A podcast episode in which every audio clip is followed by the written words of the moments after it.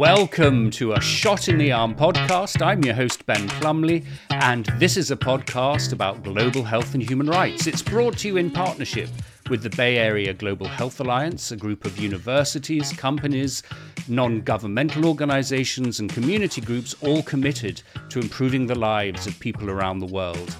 Well, it is my deep, deep honor to welcome to this particular episode one of my political sheroes. Congresswoman Barbara Lee, she's the representative of District 13 in California. That's the East Bay, and it includes Oakland.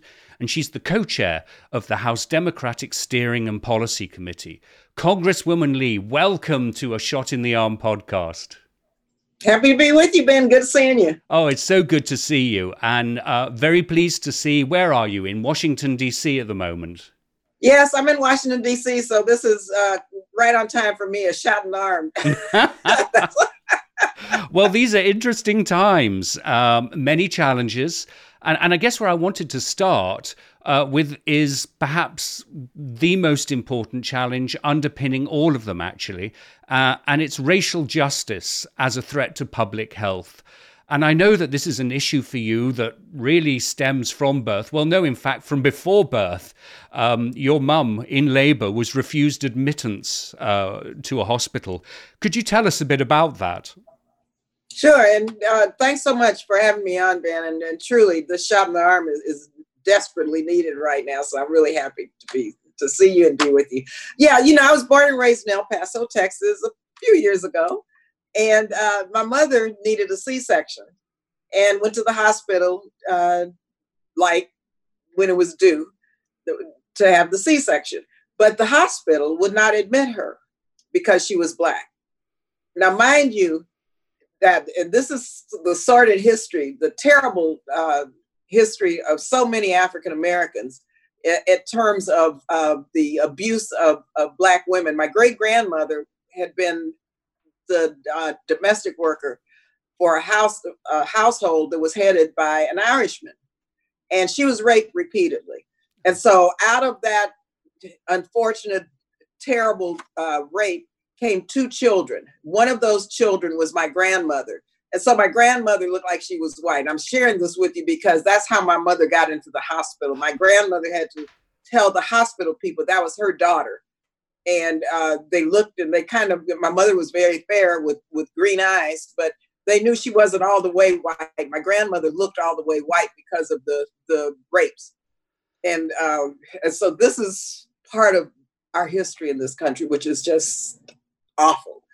Uh, so my mother got in because of my grandmother but they left her and my mother describes it on a gurney in the hall and didn't come and attend to her. So you know, when you need a C section, you have to get prepared for the C section. Well, it got too late and she passed out. She went, you know, she was unconscious. I mean, it was really bad. And someone saw her and they pulled her in and, I, and she told me it was the emergency room, it wasn't the delivery room. And they didn't know what to do because it was too late for a C section.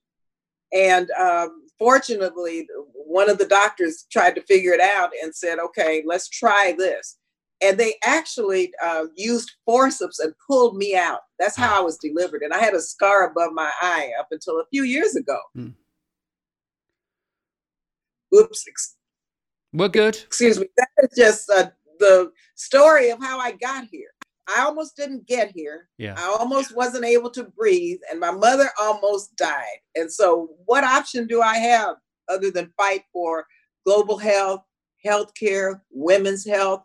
Reproductive health, as well as racial justice. Uh, so that's just kind of who I am. It's no big deal this is how I got here. So there seems to be some something happening now, something changing. Whether it's in our Netflix binges, we had uh, The Watchmen earlier this year that covered the uh, massacre at Tulsa. We've got another binge watching series called the uh, Umbrella Academy that's looking at racism in in Dallas, Texas. But it shows that the civil rights movement has brought forth some incredible, incredible American leaders. Leaders for more than just one generation, and I, I'm, thinking, of course, of John Lewis, who we are just mourning, um, and, and for me personally, Lewis is very important because of his support for gay marriage, and we're coming up to one year's anniversary in just a couple of days. But but who really inspired you and gave you the tools to to to fight against the odd uh, odds and become the the sort of seminal political leader you are today? Well, of course, it was my mother. Uh, my mother was phenomenal. Uh, she passed away a few years ago, and and I tell you, this is the hardest thing not having her with me. Uh, she was one of the first 12 students to integrate the University of Texas at El Paso. She was uh, the first African American civilian woman at uh, Fort Bliss. Uh, she was the caregiver of my elderly grandfather. My mother ra- raised three girls, uh, and my dad was um, in the military away from um, town a lot, stationed abroad. And so she had to be the head of the household, taking care of her parents her three girls and working, and sometimes she worked two and three jobs. And then she still went back to school and integrated the University of Texas at El Paso. And so my mother was very unassuming, and this is just as a black woman, this is what you do. And so I grew up like this, knowing that, um, and I better not think that a boy was any better than a girl uh, or could achieve more than than I could. I mean, that was just not tolerated. She said that can't is not in the dictionary. She said so never say can't. So it was my mother who gave me that, what I needed as a child. And then fast forward, um, you know, as an adult, experiences being a black woman in America, you know, is very, um, you know, it, it, sets the stage for everything we do. Uh, I've worked with Shirley Chisholm, uh, worked as a community worker with the Black Panther Party. Uh, worked for Ron Dellums, a great hero and warrior. And so I've been around people uh, most recently with the Honorable, uh, and I miss him so much, John Lewis. Uh, and so I've had, I've been involved in movements for racial and social and economic justice, but also I've had such good role models and people who have shown me the way and who said, you better not say I can't. You better not give up. You better not get tired. Remember how you got here. You barely didn't get here. So it's about living in service to others so that people don't have to go through the stuff that I went through and that so many black people have gone through in this country. Well, I, I, I mean, all credit to you and your generation. I mean, you know, 20 years ago, I was working at UNAIDS and we were really exploiting the opportunity of the awareness of the global AIDS response. And I remember being with Peter Piot and senior advisors and looking at who of the key congressional political figures we ought to be working with and who were already engaged on this. Um, you mentioned Ron Dellums, your name came up as well. So, you know, it's not just an impact that's in the United States, it's, it's truly global but then that sort of brings us to this moment, 2020, and the Black Lives Matter. Um, I mean, this has been around for a few years, but obviously the atrocious murder of, of George Floyd has sort of electrified the world. And, and, and I suppose my question to you is how do we make this more than just a moment? How does this become a movement, to use your words, a movement of transformation? I think it's already a, a, movement that's going to develop into a political movement and voter registration and getting out to vote this November. I think our young people are setting the stage for transformational change, and we'll never go back. You know, given COVID 19 and the, the horrible conditions we have to live under now to just save our lives and the lives of our family and friends and community, uh, Black people can't go back to where we were before uh, we have to have a country now that's going to recognize that uh, health disparities uh, based on race exist, and because and health it's because of the healthcare system and systemic racism. You see so many African Americans and, and Latinx individuals dying of the virus disproportionately. So it's systemic racism that is being manifested now, and and so we just have to keep at it. And I think that this movement of young people is not going to go back. They've said enough is enough. And I am really delighted and happy because I see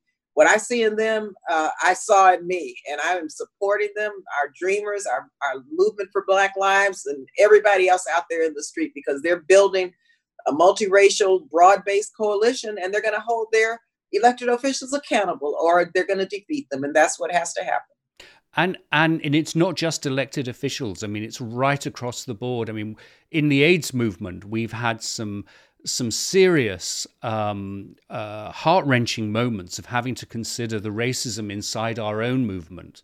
And uh, just a couple of weeks ago, I was talking to Ace Robinson, a leading African American AIDS activist, who we're going to partner on this, get a group to get, group together of of uh, white AIDS movement leaders just to consider how we have behaved and how we haven't perhaps done the things that we should have done. And and I suppose it gets to a question, and I find this really hard to ask you because it seems so trite and trivial. But what should white people who consider themselves allies, what should we be doing to support Black Lives Matter now?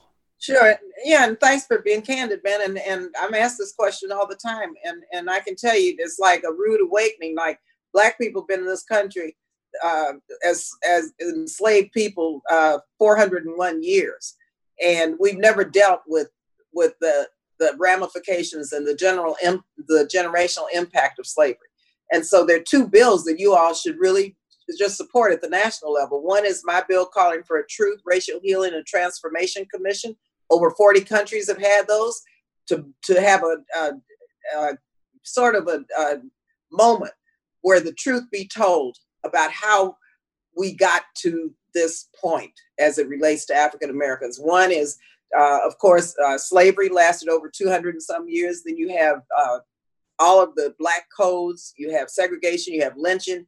I mean, in California, fair housing law wasn't passed until 64. So you have the huge wealth gap, you have uh, all of the the ramifications and vestiges of the middle passage. So you got to support a truth telling moment in this country, put the history and historical context so people will understand how we got to seeing so many black people being dead mm. and killed by COVID 19. There's a direct connection. And then you go into the a, a, discussion, a national discussion of healing, how you move forward, and then transformation. And the transformational phase, you got to support reparations, HR 40. And so there's some issues that you all can do right now at the uh, congressional level to support this. And we're talking about reparations not as a guilt thing for individuals, but this was a system of government that denied African Americans the opportunity to be uh, equal. and we're seeing that today. And so white people have got to drill down a little bit and understand and not be patronizing and say, we're going to support, you know, uh, repairing the damage.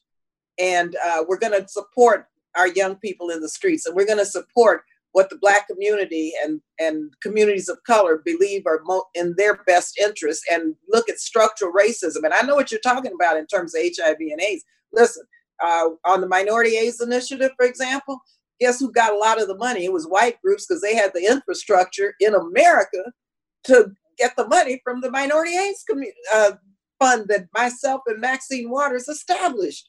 And no one would say these people are racist, but it was the structure. It was because the technical assistance and the infrastructure in Black groups hadn't been put together because of systemic racism. So there are all kinds of, of um, ways to, and manifestations of racism that I think you need to, uh, and white people need to drill down on in terms of decisions they make, and in terms of funding priorities, and in terms of really understanding. Um, look at the tech sector, for example. Two to five percent African Americans who work in the tech sector. That's outrageous. But the cultural issues there. You have young white guys who hire their friends yeah. who know people from Harvard or who know people. Okay, but and you would not call them racist, but they don't even understand that they they're built they built a culture where you have prevented African Americans from entering, and so the all of the subtle ways of uh, of understanding what racism and systemic racism is is a dialogue that I think white people need to have. Well, I appreciate that, and that is certainly something that we will um, aggressively pursue through this and through through you know other partnerships that you know I'm involved in. C- can we turn to COVID nineteen now? Mm-hmm. And you mentioned the the threat, the disproportionate threat that it is posing to people of color. You know, our friend T.J. Cox, uh, the congressman congressman in the Central Valley, uh, you know. 79% of the people are, who've been infected with COVID 19 are Latinx and this in his constituency that is made up of about 50%. So it's really disproportionately affecting it. It's happening here in the Bay Area, particularly in, um, in Alameda County. And, and and I suppose my question to you is why have we failed? Why has the greatest country in the world failed at the uh, spread of the the sort of second or third 21st century pandemic? We failed because of white supremacy. That's as simple as that.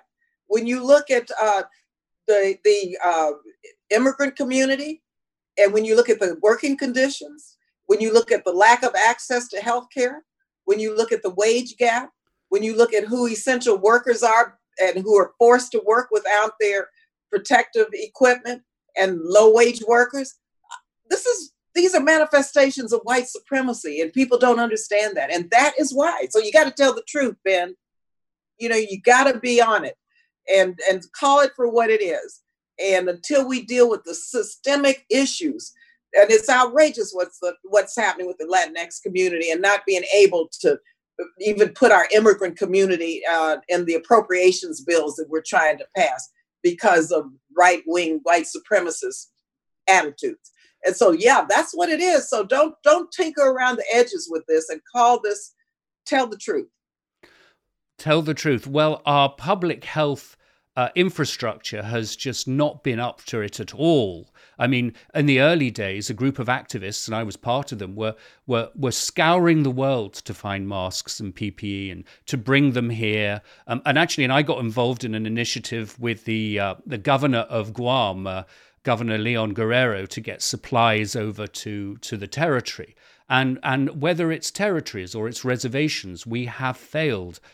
Um, and and I, I know there's a figure that sits in the White House that we would automatically look at as a as a, a symbol of that that failure. Um, but I, I, I guess there's also a question I think about looking at the global impact of COVID. And you know, again, we see a crisis. We see a crisis in South Africa. Um, we've relied on the Global Fund, which was set up to fight AIDS, TB, and malaria. Um, it's running out of hot air, or it's running on hot air with perhaps a bit of German money keeping it afloat. Um, in these new um, negotiations, uh, do you, and you've already said that you support uh, the additional uh, allocation of 20 billion to support right now the response. Do you think we're going to have a chance to get it in there? Do you think you know the bipartisan support for global health will will ride through this? Mm-hmm. Yeah, Ben, it's a heavy lift, but we're fighting really hard. I think we put in 10 million, uh, but we got to get to 20 million. And you know, the whole deal with regard to global health is is most um, Republicans don't really support it because they think that um, less than one percent of our our budget uh, is enough for global initiatives and development initiatives. So here you add a little bit more to a fund to address the pandemic, and, and they go ballistic. And and they, in many ways, try to say, well, you're taking money away from our domestic needs, which is totally false. We have plenty of resources to address the global pandemic. And it's so, so important because, you know, we've over the years learning the lessons from the HIV AIDS pandemic, we've actually built up in many countries the, the health infrastructure that could really be useful right now in addressing COVID 19. And so, you know, and in many ways, uh, we have a built in sort of system that in some areas here we don't even have. Well, that's to right. Really, be, you know, to really begin to, to help. And so we need to build upon what we learn and we get a, a larger bang for our buck uh, when you do it the right way. And 20 million is not enough. No, really, that's no. that's just a drop in the bucket when you're dealing with the world. And when you're dealing with, I mean, you look at what's happening in Brazil. You look where where a Trump-like president is. You look at what's happening, you know, all around the world, and you're seeing some terrible things happen. Where now we could backslide countries that were moving ahead on global health and poverty elimination, and uh, you know all the issues you so long have been dealing with, now um, they're backsliding. So we have a moral obligation, I think, to step up and do something. Yeah, I completely agree. I mean, one thing that really worries me, Congresswoman, is the vaccine preparedness. And this is a prime example of America First, where, you know, the government is buying advance commitments, huge numbers of vaccines, but we need solidarity. There is no point vaccinating Americans if Africans and South Africans in particular who are being hit hard, if they yeah. don't have them. So we really need to, uh, and I guess I'd look to your advice on how we can keep that sense of solidarity going sure. here. Well, I think it's going to be up to you and outside organizations and keeping members of Congress accountable, and especially Republicans, you know, making sure they know that, I mean, elections have consequences. We have November coming up. So we can't have this discussion without a political framework. And because uh, this is about numbers in, in the House and in the Senate. Either you vote for it or you don't vote for it. And how do you vote for it? If your constituents demand you vote for it, otherwise you get away with yeah. it. And so add that to the discussion in terms of the political dynamics about how to how to do this because uh, when it comes to vaccine you know we have to be concerned also about low income people in this country black and brown people getting access to the vaccines uh, native americans people who live uh, on reservations are they going to have equal access to the vaccines? So equity in this new new development as we move forward in trying to find a vaccine has got to be central to any company's uh, proposal to this government or any government uh, you know decisions on the vaccine distribution once once we have one equity everywhere now i know we're running out of time but i wonder if i could just put two more questions to you if okay. that's okay mm-hmm. You are wearing a red ribbon, and I am so proud of you. I wanted to talk about HIV and AIDS. So, we were going to have uh, the International AIDS Conference, AIDS 2020, in the Bay Area this year. Of course, it went viral because of AIDS 2020. But you had specifically requested this conference as a way of shining a light on the challenges, particularly of the East Bay, the challenges, but also the creativity of the community there. What would you say to our, viewers? What did they miss? What would they sh- should they really be aware of? Well, I think, uh, and thanks for, for, that because we fought hard. First of all, it was my legislation that helped lift the ban so we could have international AIDS conferences here. Remember, for years, 20 years, uh, because of the travel ban, we couldn't even do it. And, and I had to work hard within the Bush administration. We put that lifting the ban in the reauthorization of PEPFAR. That's the only way we got yeah. that. so there's a lot of history there. So I went to the International AIDS Committee and of course, they wanted to do it the first time in my district, but we didn't have the hotel space and there were other issues. So they did it in Washington, D.C., which was fine. But I said, look, next time we have to do it in the Bay Area. And they did. And the, um, the fact that we had it in Oakland and San Francisco was extremely important because we have some um, activists in my district who have done marvelous work with little resources. And we have, and in 98, I had to help the county board of supervisors. I led the effort to declare a state of emergency in the Black community. So you still have these huge gaps in terms of care, prevention, treatment, PrEP, access, you know, the healthcare access in the East Bay. Uh, and San Francisco uh, has has uh, in many ways been a shining example of how you do this right. Uh, but when you look at the population in San Francisco, you have very few African Americans yeah. left. Uh, and so we wanted to see the best practices and how the, the uh, San Francisco community uh, addressed this. So it was a perfect time to do this because in my district, this, the characteristics of the pan- uh, epidemic is similar to in sub-Saharan Africa and throughout the world, in the developing world.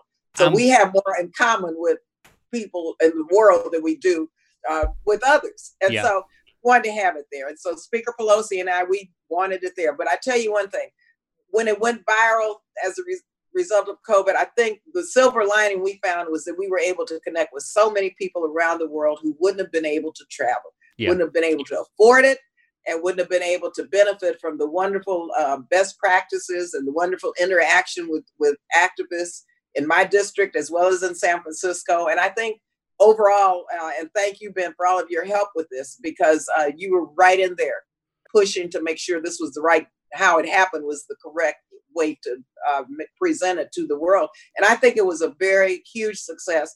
And so this was a way, in the Black community say, making a way out of no way. Uh, this is what we did.